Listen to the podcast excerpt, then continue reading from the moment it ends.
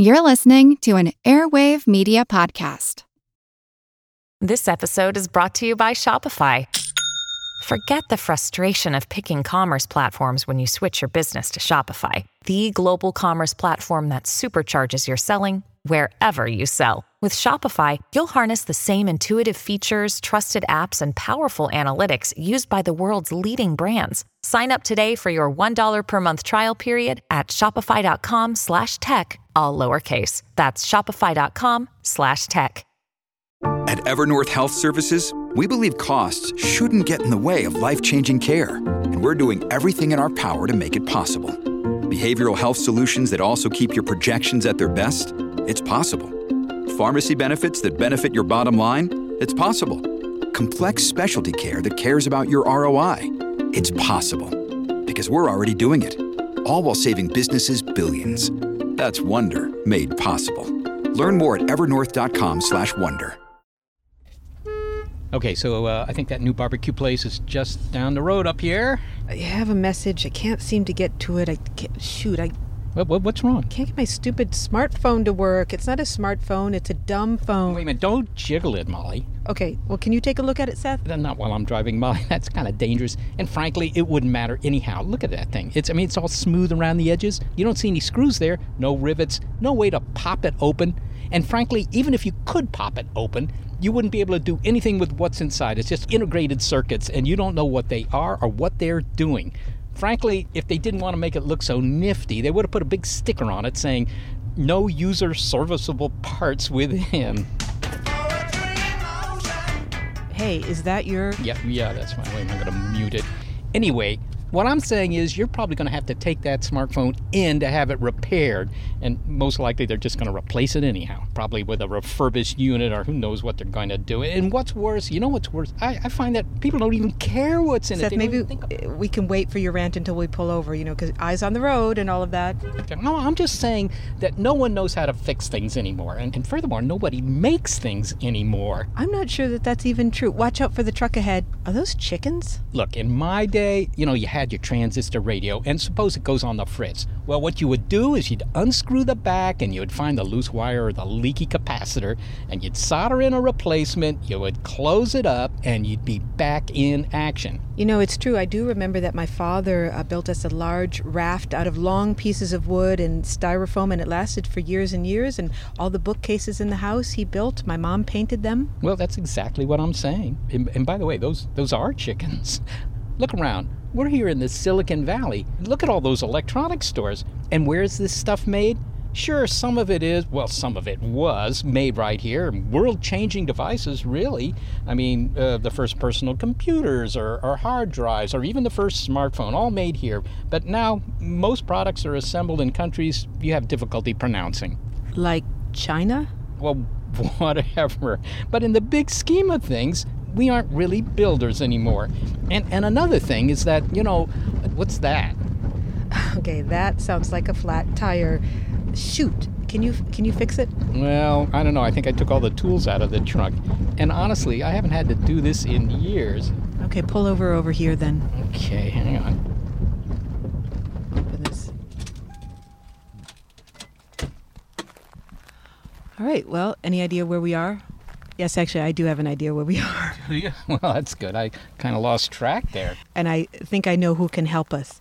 Are you willing to oh. go over there? Oh, well, that looks like it might be a good idea, actually. I'm Seth Shostak. I'm Molly Bentley. This is Big Picture Science, where we step back and get out of our cars to give you the wide angle view on science and technology. In this hour, the materials that make up our world and who exactly is doing the making. Does anyone build anything anymore? It's what do you make of it?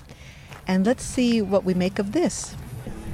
Well, we're entering the grounds now, the annual Maker Faire, the Maker Faire of the Bay Area here in San Mateo. And uh, th- these are people who actually make stuff. They don't just use it or buy it or stuff like that. I mean, they, they, they take bits of plastic, metal, they take electronics, they take little computer parts, and they build stuff, stuff that does, you know, something neat or something useful or, or maybe even both. So maybe they can fix a tire. And uh, the Maker Faire is sponsored by Maker Media, the publishers of Make Magazine. Okay, well, we're entering the hall. Indeed, there are a lot of people here uh, crowded around other people who are building things and demonstrating them? Uh, there's robots over there, you know, they're nodding at me. Well, maybe not at me. I, I don't, and I really love the t shirts, you know, they're all very geeky, like it worked when I compiled it. okay, uh, let's take a look around. Okay, it looks like these guys are making shoes with 3D printers. Yeah, I guess the big advantage might be that uh, it's guaranteed to fit if they measure you first. My name is Lucy Beard, and I'm the founder of Feetz. Okay, Lucy, what's the idea? Why make shoes with a 3D printer? You're trying to put the uh, shoemakers out of work? No, we're going to partner with the shoemakers. We are now bringing the cobbler into the digital age. If you go to a shoe store, you have to try on 10 different pairs of shoes to try and find a pair that works because shoes are mass manufactured. They're made in these 17 preset sizes. And we're saying, well, why is that the case? Because I'm not one of 17 people, I'm unique. But first, you have to measure people's feet, or else they have to have that data somewhere where you can get it. How do you do that? So, there are so much wonderful technology solutions out there. You can take photos of your feet and you can stitch those together in the cloud and create a 3D model where you get accurate measurements of people's feet. Can you explain how a 3D printer works or even what a 3D printer is? Absolutely. A 3D printer is like the home printer that you have at home where it prints something like a letter that you're sending to somebody and then it just goes up one level and prints it in the Z dimension, so in the third dimension, and it keeps going up, up, up, up, up, up. And so you create the printer you have at home in 3D. But, but are you saying that you make your own shoes at home? I mean, where does your company Feetz come into it? What do you guys do? We would love to say that you can print them at home. Technology is not yet at that stage. In 10 years' time, it's going to be like the microwave. You press a button and you have your meal in five minutes, you're going to have your shoes in five minutes. But we're not there with technology. What we're doing is now filling that gap. Instead of going to that shoe store, you're going to go online, you're going to take those photos of your feet, you're going to design the shoe with the color options and the styles that you want, and then we make them for you and ship them to you within seven days. So if you could just describe what the machine is doing right here, it looks like the sole of a shoe is being printed right now. So right now we're actually making the upper of a shoe. It's a beautiful white pattern. It's got lattice structures in there with holes in there. It's also just going up and up and up, so it's creating that arch support over the bridge of your foot. It's a white material, and it kind of looks like sort of a flexible kind of styrofoam to me, actually. I assume it's some sort of melted plastic that uh, solidifies into something that, I don't know, has the texture of light cheesecake or something. Now you're making me hungry. This is a polyurethane. It's called TPE. It's a material that's like a plasticized rubber. You push it through like a little nozzle. Think of like the cake icers that you decorate your cake with. That's what you're doing with 3D printing. But you're heating it up so it melts and then you lay it down in the little patterns that you want so that it creates a pattern like a shoe.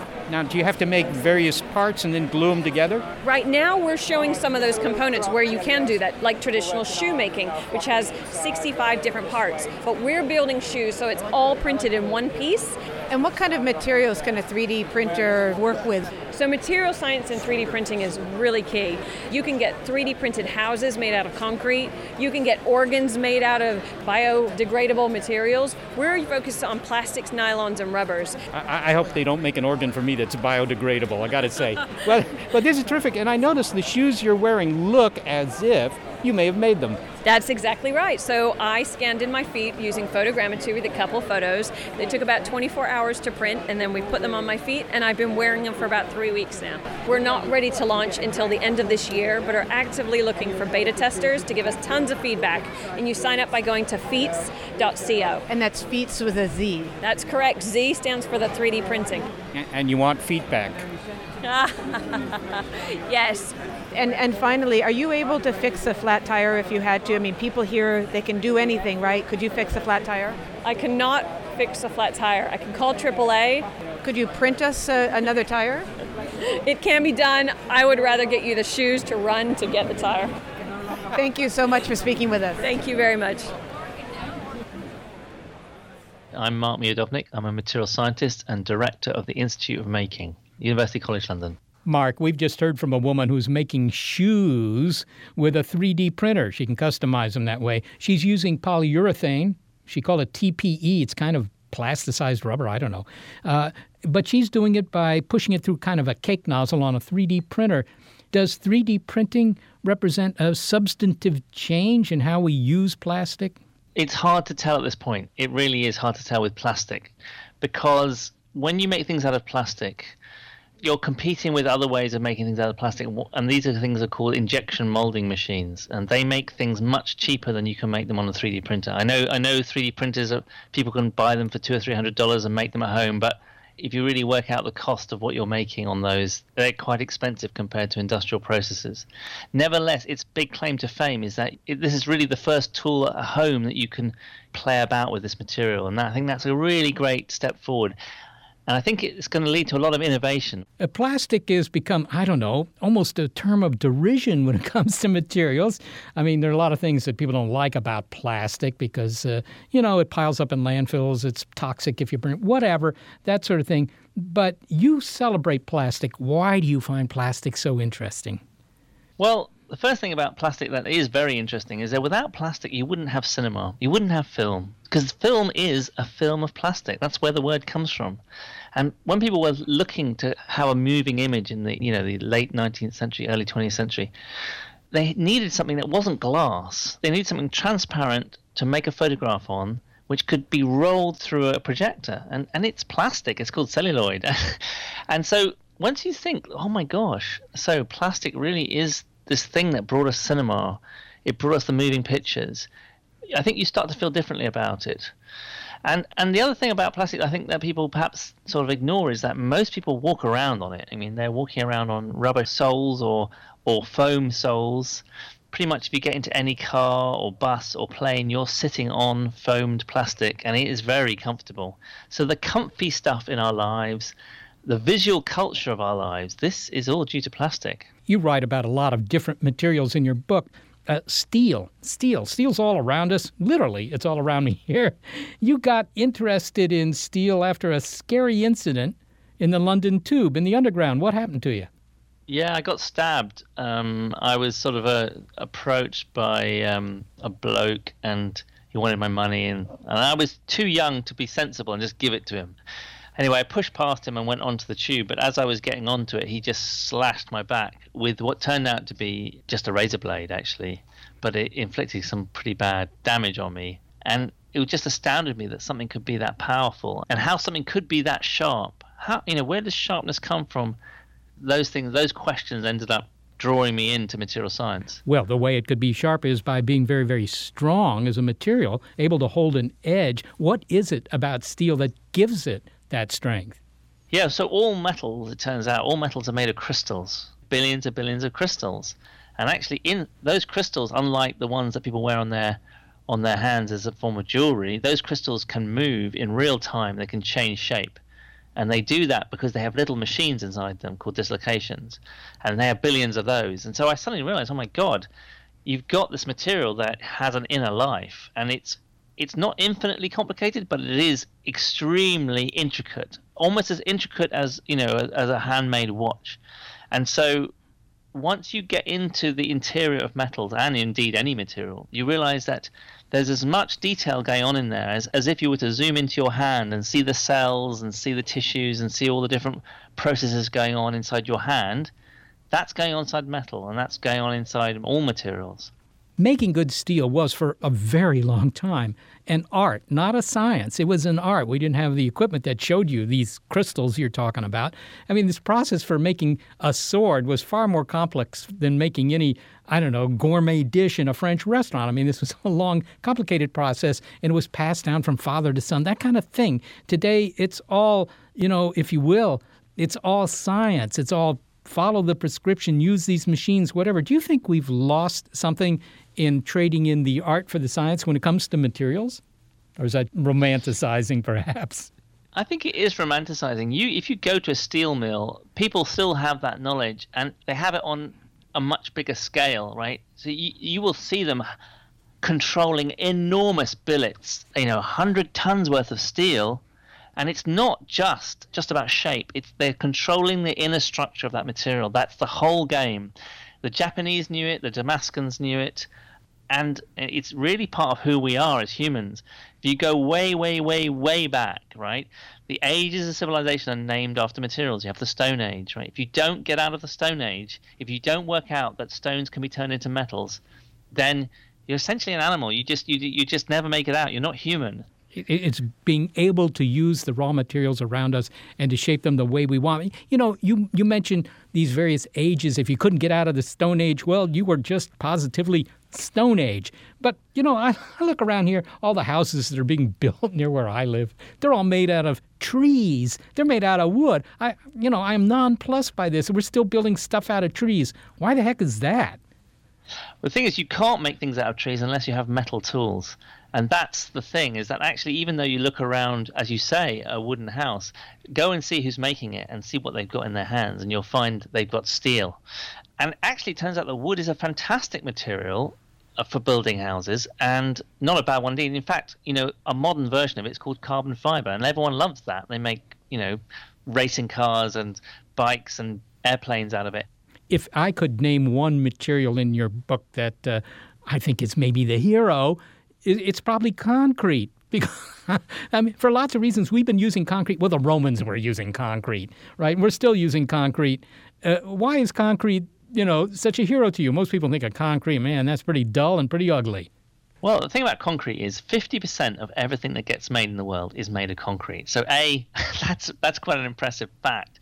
And the other thing about concrete is that it's the perfect material for our modern lives. And The Romans knew this because the Romans were trying to build a society quite like what we have now. I mean, they were trying to build a, a, society with ports and roads and infrastructure and bathhouses and all these things. And they knew that actually building out of stone or brick or in fact was limiting. They they had bigger ambitions than that. And if you want to build an airport, right, the side of that with runways that are a mile long, you need concrete. It's an artificial stone. You pour it in, it becomes stone like. But you don't have to make flat things. You can make any shape you want. You pour them into existence. This is liquid stone. One of the problems with concrete, at least reinforced concrete, which is used for, you know, the local freeway overpass and all the buildings where they have steel inside, is that the concrete cracks and then the water can get in and rust the steel. There's talk of self-healing concrete uh, how do you do that? It's not just talk, it's reality. I mean, this is concrete which has got bacteria inside which lie dormant. They can lie dormant for 50 years. But if a crack forms, they're exposed to humid air and they wake up and they look around for food. And the concrete makers have put starch into the concrete mix. So they find the starch, they eat the starch, and they poo out calcite, which is a major constituent of concrete. So they eat their way out of a crack and when they get to the edge of the crack, having eaten their way out of it, they then find no more food and they die. And this is this is an amazing thing because you can restore 90% of the strength of the concrete this way. Well, finally, Mark, I look around my neighborhood here, and it looks to me like we're still building stuff using the materials that we would have used 50 years ago. I mean, I guess there have been refinements uh, all along the way, but you know, fundamentally, it's the same. But I tend to think of the 21st century as promising to introduce a whole new set of materials we can use because we can finally engineer stuff at a molecular, maybe even an atomic level. Are we really going to see new materials that are going to make us think nostalgically back to the times when you would buy an I beam made out of steel or, or aluminum or something like that? I think we will. What's coming, I mean, I talked about self healing concrete, but what's coming is that sensors are are going to be started to integrate into the materials of construction. So buildings and bridges and tunnels will be able to sense when they're being cracked. They're a bit like a nerve system of the human body.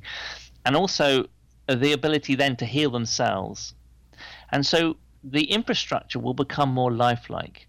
That A looks after itself, B knows it's kind of aging, and C may even sense our needs for a new house or a new room and, and start to bulge out in that direction. And it sounds mad, it sounds mad, but it's clearly possible. Nature already does this.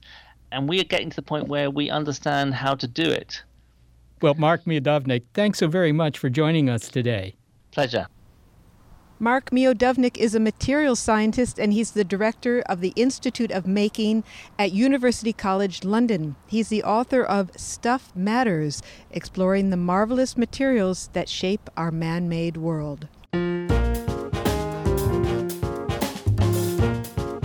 Okay, so new materials with nervous systems, and, and sure, people are using 3D printers, but honestly, I think tinkerers are an endangered species And, and it seems that nobody can fix a tire anymore. Well, there's a lot more at the Maker Faire to explore, so you can decide then. It's what do you make of it from Big Picture Science.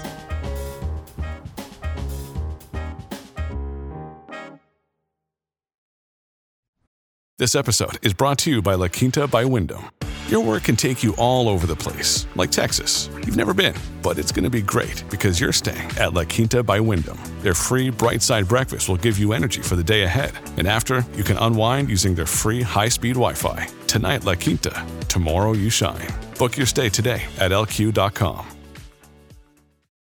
So it kind of sounds as if there's some pretty sophisticated materials coming down the pike. Well, smart materials, and people may learn how to tinker with them too. And at the very least, the materials will change what kind of things are being made. But meanwhile, we're continuing to use the same basic materials for those raw materials for building stuff that our ancestors did. I mean, we're making buildings out of stone and iron and trees and but I will say that the mass production of those materials for the building trade and industry does have an upside. I mean, there's more of this stuff around for the tinkerers to tinker with if, if, if they ever wanted to do that. In, in my day, I would have to scrounge for pieces of aluminum so I could punch some holes in them and mount some tubes and, you know, build a walkie talkie or whatever.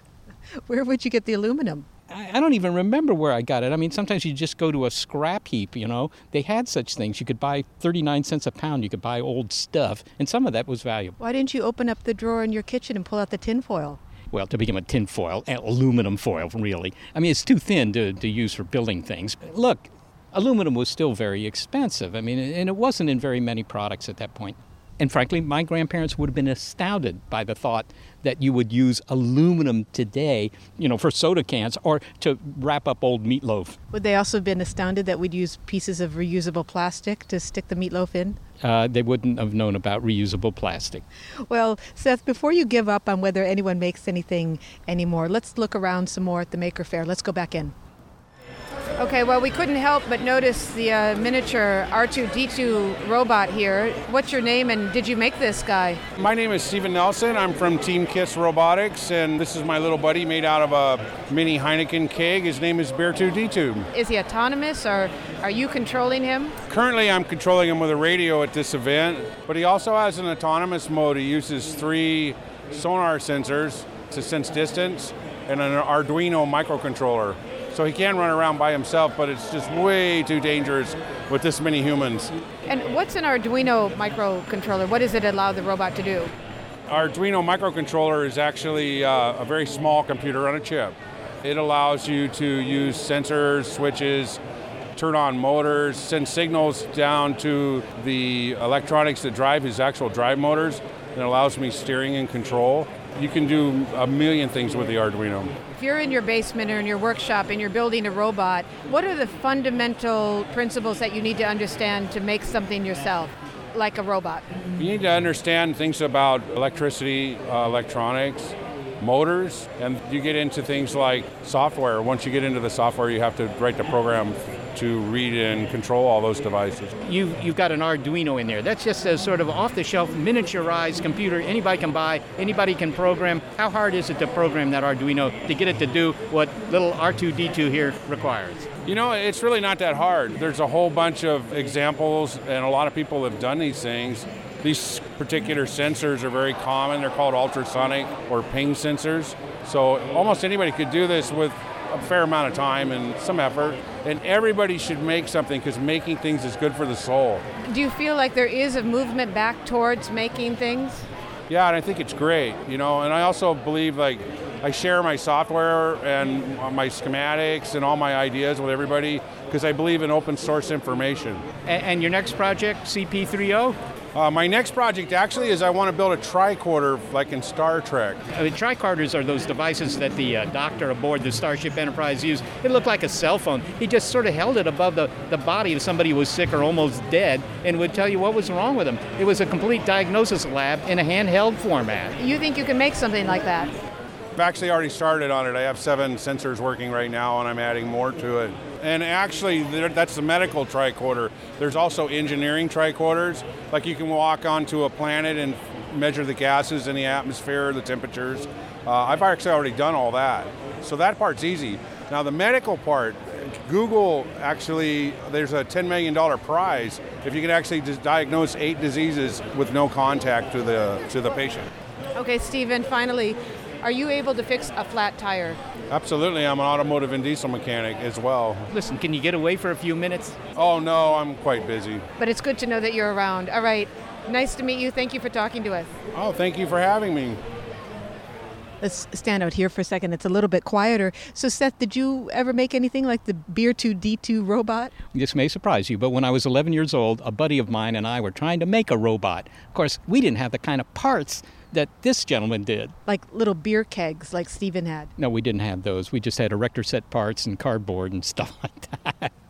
but but we tried to buy a little bit of electronics to give him electric eyes, and that that was very difficult back then you know, Steven's robot there looks kind of low tech, you know, beer keg and all that, but it's not so low tech. Inside, he's got servo motors and he's got electronics so he can remote control it. And he's got, I mean, he's got quantum mechanics in there. That's a very sophisticated device. Don't be fooled by the plebeian exterior. But, but back when you were a kid, could you have made something like that robot and, and gotten it to move around? Yeah, you know, you could have, but it wouldn't have been very autonomous. It wouldn't have been very smart because you would have needed electronics. You would have needed tubes, and you couldn't get a lot of tubes into a robot that size. What kind of tubes? I mean, vacuum tubes, you know, electronic devices. These aren't the tubes that go into vacuum cleaners. Well, only by accident. No, these are the fundamental part of electronics. Vacuum tubes, they're, they're just glass bottles with some fiddly little metal parts inside, and it's all in a vacuum. But they allow you to control current. How big are they? Well, they, they, they range in size from about the size of your thumb to the size of a, you know, a tumbler or something like that. And they were absolutely key for building anything electronic in my day. There were thousands of garage and basement tinkerers who were building everything from, I mean, they were building radios, they were building their own hi fi, some of them even built their own televisions. The old school inventors and tinkerers here in the Silicon Valley, I'm sure they remember those vacuum tubes very well. Hi, I'm Dan Lankford from WavePoint Ventures, which is a uh, venture capital firm in Silicon Valley. Dan can recall the days of tinkering when electronics meant vacuum tubes. Uh, he doesn't remember when the tubes were invented. That was the beginning of the last century, but he certainly knows their history. I too built many electronic things as a kid with tubes. And tubes were actually a very revolutionary invention because it's the first time that we were able to control large flows of electricity with small signals. And so, what uh, a number of inventors worked on in the early part of the 20th century, most notably Lee De Forest, was the concept that if you heated something up, it would emit electrons. And then, if you could somehow direct those electrons and modulate them by putting some sort of device, which we call a grid, in between the source of the electrons and the target of the electrons, you could take a large electrical signal and control it with a very small electrical signal. And that really created the opportunity for most of the electronic things we see today. So, so a tube works fundamentally by uh, just having a little heating element in there somewhere. It's sort of like a light bulb, really. It is a light bulb, and it heats up the, the filament heats up a cathode, which then emits electrons uh, which go over to an anode which receives the electrons. And it was known in the 19th century that this could be used to rectify or smooth out AC voltage to become DC voltage. Why is that a key ability, the smoothing out from AC voltage to DC? Well, look, what comes out of the wall, what you buy from the power company, that's alternating current. That's AC. But it's kind of useless for most electronics. What you want is a smooth current. So you have to convert it from AC to DC. But converting AC to DC is actually not so very interesting. Unless you lick your finger and stick it in the socket, then it's interesting. It's interesting for a few seconds, yes. But what you really want to do is amplify. And it was that ability that allowed so much of the development of all these devices people were building. And by 1914, people were starting to build the first tube type radios. And so, very quickly in the 1920s, uh, you began to see tube type radios.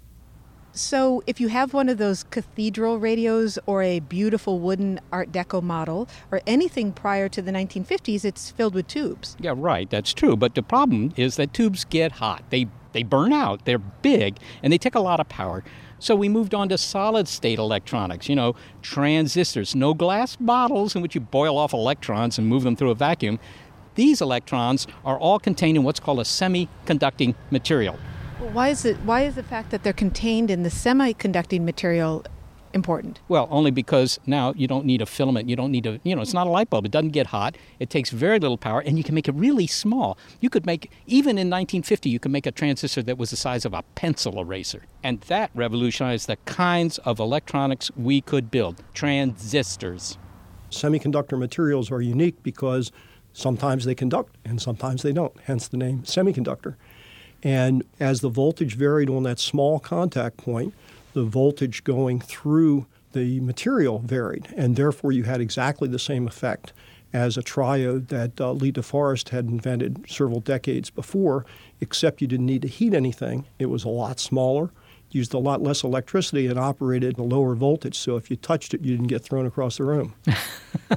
and today, almost everything is solid state electronics. But I'm, you know, I used to build things with transistors too. You would buy an individual transistor; yep. it would cost you, you know, thirty cents or whatever yep. it cost you and and you could wire it up and build radios or all sorts of. I mean, there were magazines that gave you all sorts of projects you could. Build. Popular Electronics. I used to build the projects out of that. Yeah, it was great. Yeah, likewise. Now, the thing is, today though, if I open up some electronic device, and heaven knows I've got plenty of them, you know, all I see are these little little building blocks, solid things, which have all these thousands, sometimes millions of transistors in them but you know I can't get to them anymore. I don't understand what these building blocks are doing. I mean, can one still enjoy building things that are electronic, or is that just something of the past?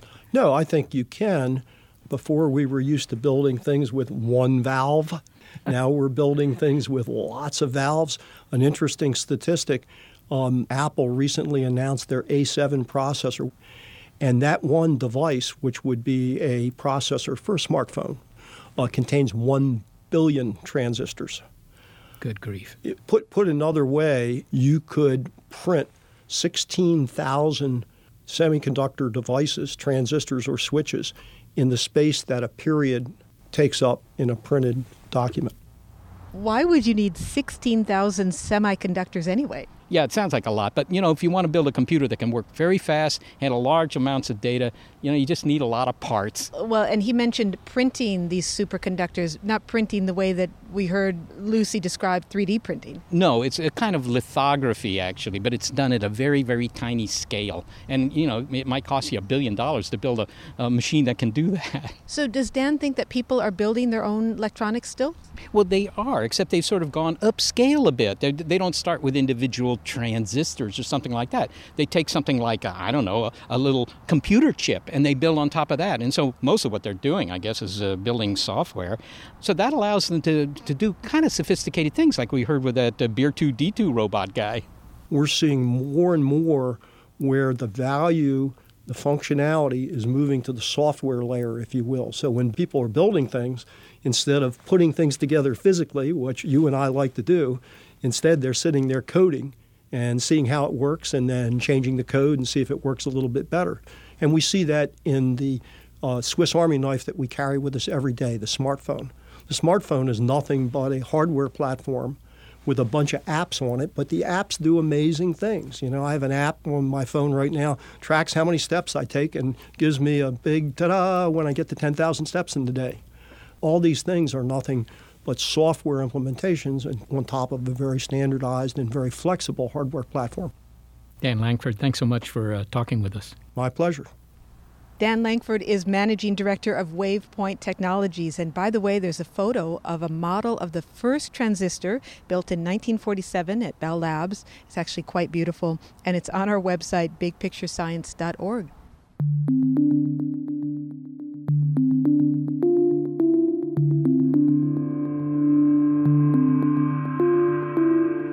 coming up, so it seems that the future of making things is largely the future of programming. The founder of Science Hack Day remembers one of the most surprising inventions at her event, and it's even more surprising reincarnation.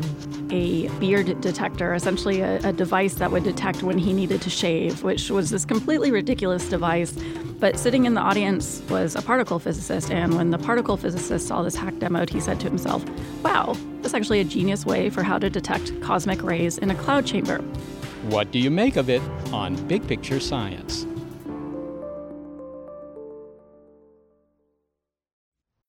When you need mealtime inspiration, it's worth shopping Kroger, where you'll find over 30,000 mouthwatering choices that excite your inner foodie. And no matter what tasty choice you make, you'll enjoy our everyday low prices, plus extra ways to save, like digital coupons worth over $600 each week. You can also save up to $1 off per gallon at the pump with fuel points. More savings and more inspiring flavors make shopping Kroger worth it every time. Kroger, fresh for everyone. Fuel restrictions apply. So, as we consider the future of building things, I have one word for you software. Well, that's right. There may be a change in materials and in the technology, but the tinkerers are still out there, it seems. I mean, just that some of them have moved up the ladder to using more sophisticated parts and, and doing programming think of the small computers you can buy now, like like the Raspberry Pi or the Arduino. They, they fit in the palm of your hand, and they have millions of transistors in them and more power than a university computer of the 1960s. And that has inspired makers to get organized, and organizers of the makers to get organized, and some of those makers are hackers. I'm Ariel Waldman. I'm the founder of spacehack.org and the global instigator of Science Hack Day. You might associate the term hacker with someone who breaks into computers for sinister reasons. The guys and gals who are munching popcorn while they pinch your passwords from the web or rewrite the CIA's website, you know, that kind of thing. Nefarious geniuses. Well, half of that description might be correct. A hacker is essentially the concept of someone who modifies things for a purpose that they weren't originally intended for. So people can hack things negatively and do malicious things, or they can hack things for more positive modifications. So really, it's just about mashing up different ideas and different things to create new collaborations and cool stuff in the world. But yes, some people sometimes use it maliciously, but I like to focus on the positive you organized something called Science Hack Day. And uh, maybe you should just tell me what that is. Science Hack Day is a 48 hour event in which scientists, designers, developers, and all different types of people get together in the same physical space to see what they can rapidly prototype with science in 24 consecutive hours. So you really are working overnight. Some people stay up all night without sleeping. Some people attempt to sleep a little bit, but people are really just uh, trying to see what they can make in a very, very mad rush. What, what, do you give them? I mean, you know, they, they, they, show up. Do they have to pay money to come into this? And do they have to bring things with them? Do they bring a, a you know, a, a set of tools, a turret lathe, a computer? What do they bring? It's a completely free event for anyone to attend. People bring all sorts of things to the event, but some people will come up with ideas prior to the event and, and know exactly what they want to do. And so they'll bring supplies and everything associated with that. But other people will just show up and have no idea what they want to do and just kind of figure it out over the course of the weekend. It requires mashing up ideas and data and information from multiple different industries. So you might get a particle physicist teaming up with a molecular biologist and a journalist or something to create something amazing. Well, we have to pull back the curtain now. You give me some examples of the, the sorts of things people have produced on Hack Day. Yeah, uh, my favorite example from a science hack day, which I tell a lot of people about, was someone who wanted to create a beard detector, essentially a, a device that would detect when he needed to shave, which was this completely ridiculous device that you know, was a USB microscope and he held it up to his face and the device would tell him when he needed to shave. And this was completely silly. And when I first saw this demoed, I thought to myself, this wasn't really related to science, but you know, we leave it really open ended. But sitting in the audience was a particle physicist, and when the particle physicist saw this hack demoed, he said to himself, "Wow, that's actually a genius way for how to detect cosmic rays in a cloud chamber." And so, following Science Hack Day, this particle physicist wrote an entire proposal for how to detect cosmic rays in a cloud chamber using the original code that someone had used to detect if he needed to shave or not. the Whisker Rebellion. It, uh, do, do most of the things that they create fall in the category of, if you will, sort of playful novelties, or do they make things that might be useful, like I don't know, adjusting the the, the oxygen supply to their goldfish tank or something like that? It, it really ranges. I think you should just make whatever excites you, and you shouldn't worry so much about if it's going to contribute in a meaningful way or not because you inherently aren't going to see that. And so I think Science Hack Day is really about it being something where you don't need to know a ton about science in order to play with it, experiment with it, ask questions about it, and build cool things with it. So I think the idea of science being something that you can just manipulate, just another fabric that you can work with, is actually what is meaningful. I would have somehow assumed that the you know the hackers would come in and they would be messing with code that would all be sort of software uh, projects. That happens too. A, a, a, hack that was demoed at the Science Hack Day in San Francisco last year was called Satellite Symphony. And what Satellite Symphony did is you could go to a website, enter any location on the Earth, and you could then instantly not only see a list of all the satellites that were directly overhead, but you could also hear what those satellites might sound like. So they put sounds to the different satellites based on how far away they were and how fast they were moving. And what was cool about that is when we're at work or when we're at home, we often get a sense of how congested or, or, how much traffic there is outside because we're hearing the whizzing of cars going by by our house or by our work. But we don't usually hear that sort of congestion in the skies above us. So satellite symphony was this great hack where you could also get a sort of ambient sense of how busy the skies above you were at any given time. What about uh, biohacking? I mean i'm occasionally told that the next generation of inventors will be young people in their garages, not building, uh, you know, audio generators the way Dave Packard and Bill Hewlett did, but they're in there, you know, making, uh, I don't know, trees that glow in the dark and stuff like that. I mean, I think that's been done. Or using big data in some sense to find correlations between pickle consumption and some disease, who knows what. Uh, what's the promise of hacking at the intersection of big data and biotech, do you think? I think it's yet to be defined. I think it's really interesting watching all these biohacker spaces pop up around the country and around the world. And then we have definitely a, a, large group of biohackers that come to Science Hack Day every year. You know, they are very much in the beginning stages of just being able to set up these labs and trying to gauge what the interest level of people is. When it comes to data and biohacking, I think there's a lot of work to be done because right now, a lot of the data in biotech is very much embedded in these very sort of archaic academic systems, and it's not really easy for an everyday person to parse. And so I think the biohacker movement is trying to see what different parts they can chip away uh, and either build cheaper versions of equipment or being able to make different types of data sets more accessible so I think it's something where it's hard to say necessarily where it's going to go, but I think that's actually the exciting part. You've outlined a lot of ways in which the public can get involved in making things, but one area of uh, science, or maybe it's more exploration, that does not seem accessible is space exploration. And yet you created Space Hack. Can you give me a concrete way in which a non NASA person, a non astronaut, whatever, can participate in space exploration? One of the cool projects in terms of building physical things is the University Rover Challenge, open to university students around the world to build the next generation of planetary rovers.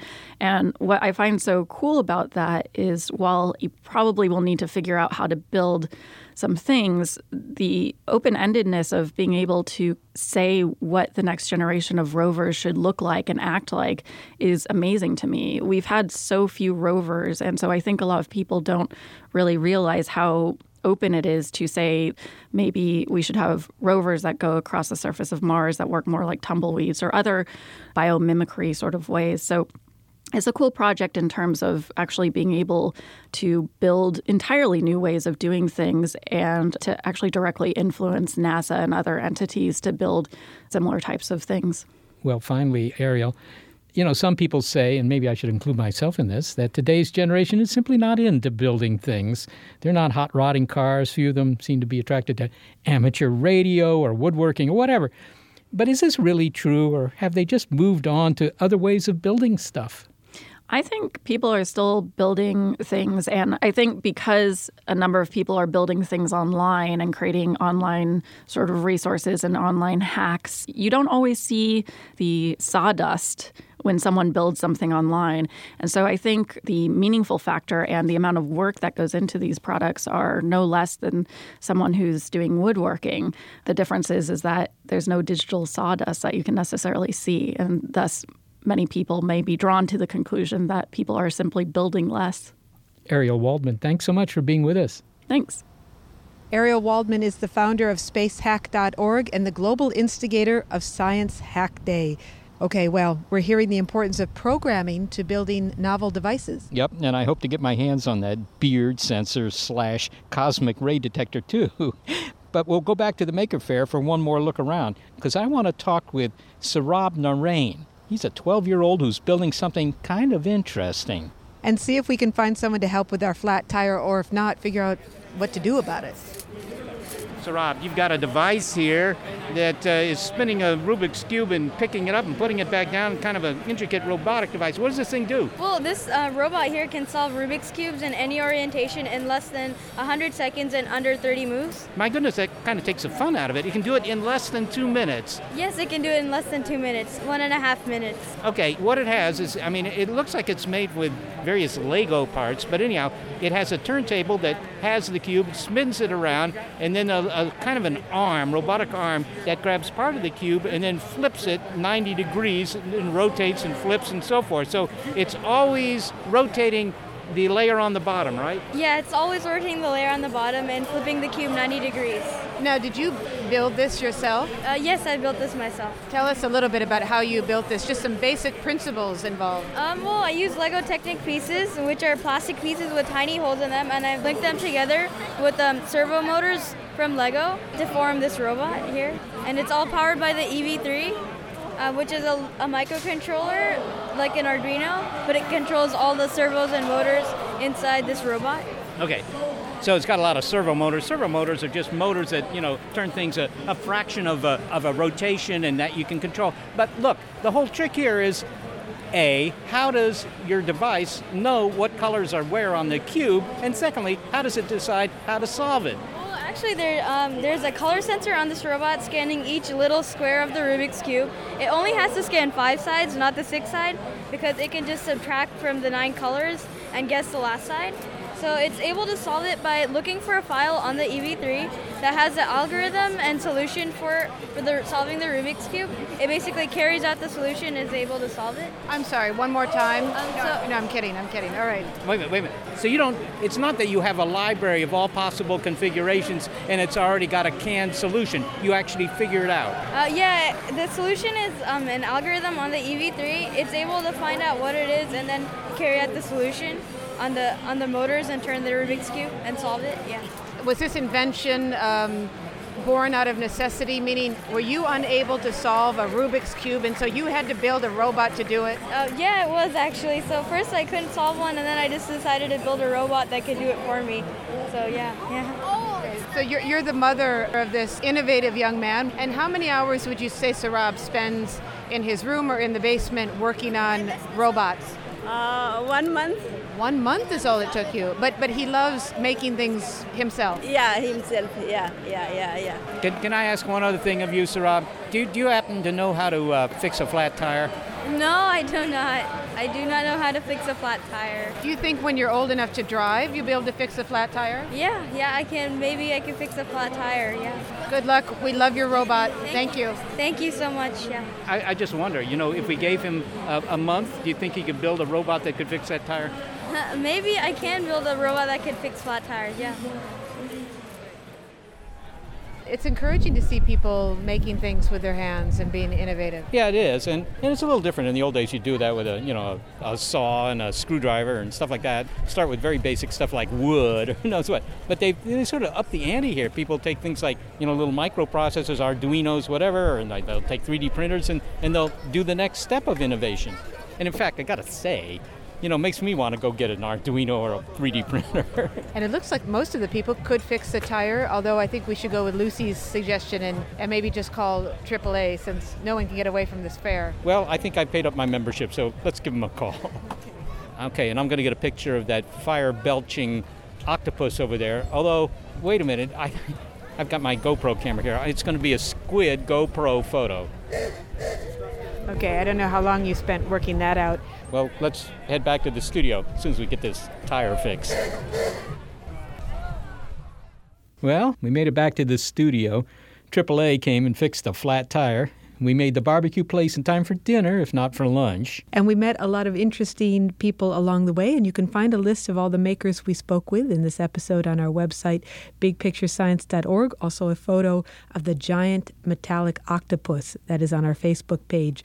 Only he's not he's not belching fire at the time of this photo, and Seth did not use a GoPro camera to take the shot. Yeah, but that octopus was the centerpiece of the Maker Faire, kind of a house-sized cephalopod made out of scrap metal belching out fire. But the real stars of the fair were the makers, and they weren't just fair, they were excellent. They have the imagination, they have the technical skill, they have the drive to build new things. They didn't just order them online. And you also got the feeling that anyone could do this with some patience and a few tools. So, do you still feel that the era of building things, novel things, is over? Well, apparently it's not. And, you know, it's true people aren't building the sorts of things that I did when I was very young. But on the other hand, the things that I was building were not the things that my parents were building when they were young. So I guess it's, it's in our genes to build things. We just build different things depending on the level of technology. Do you have to go all the way back to the first stone tool to find the first truly novel tool or device that was created? Well, I guess for them, yes, it was the first time anything like that had been built, but probably that's not even true. well, thanks to a production team that makes this show possible Gary Niederhoff and Barbara Vance. Also, support from Google and Rena Shulsky David and Sammy David and the NASA Astrobiology Institute. Big Picture Science is produced at the SETI Institute. And a big thanks also to our listeners. Your ears have been attuned to What Do You Make of It? If this episode made your day, listen again or check out our archive of Big Picture Science episodes on our website, bigpicturescience.org. And while you're there, why not save yourself time in the future and download our Big Picture Science app? It's on iTunes, Android, and Windows 8. And if you're a podcast listener, but you prefer over the air radio because it feels more tangible and you built a radio once in your basement, well, check out the listing on our website of radio stations that carry the program. And if your local station is not on that list, well, consider letting them know you like the show. Oh, and if you have a comment, a criticism, or a suggestion, or especially praise, write us at bigpicturescience at SETI.org. Uh, what is your name? Michael Hathaway. Well, do you think that if people building things with their hands is coming back? I think people are increasingly into being able to to fix it. I think that there's a high threshold, so it'll be usually a small subset of the population. I mean, it's a high. I, I believe it's a high density here throughout the U.S. Well, what I was inspired by is the fact that you didn't flinch at all when that gigantic octopus just exploded in fire. Yeah, I've singed a few hairs, but I've worked past that. You, you got to ask yourself, you know, when, when some guy decides, I'm going to build a giant fire belching octopus. I mean, you know, what does his mom say? Get ready to geek out. The Wired Science Podcast explores all the latest and greatest in science everything from strange diseases and biological breakthroughs to interesting tech and mysteries in outer space. Listen to Wired Science today, wherever you get your podcasts. That's Wired Science, wherever you get your podcasts. The world is constantly changing and transforming. Cut through some of the noise with What's New with Wired, a podcast that goes in depth on the latest news and technology and culture. Their award winning journalism will help you make sense of what's happening in the world. Listen to What's New with Wired wherever you get your podcasts. That's What's New with Wired wherever you get your podcasts.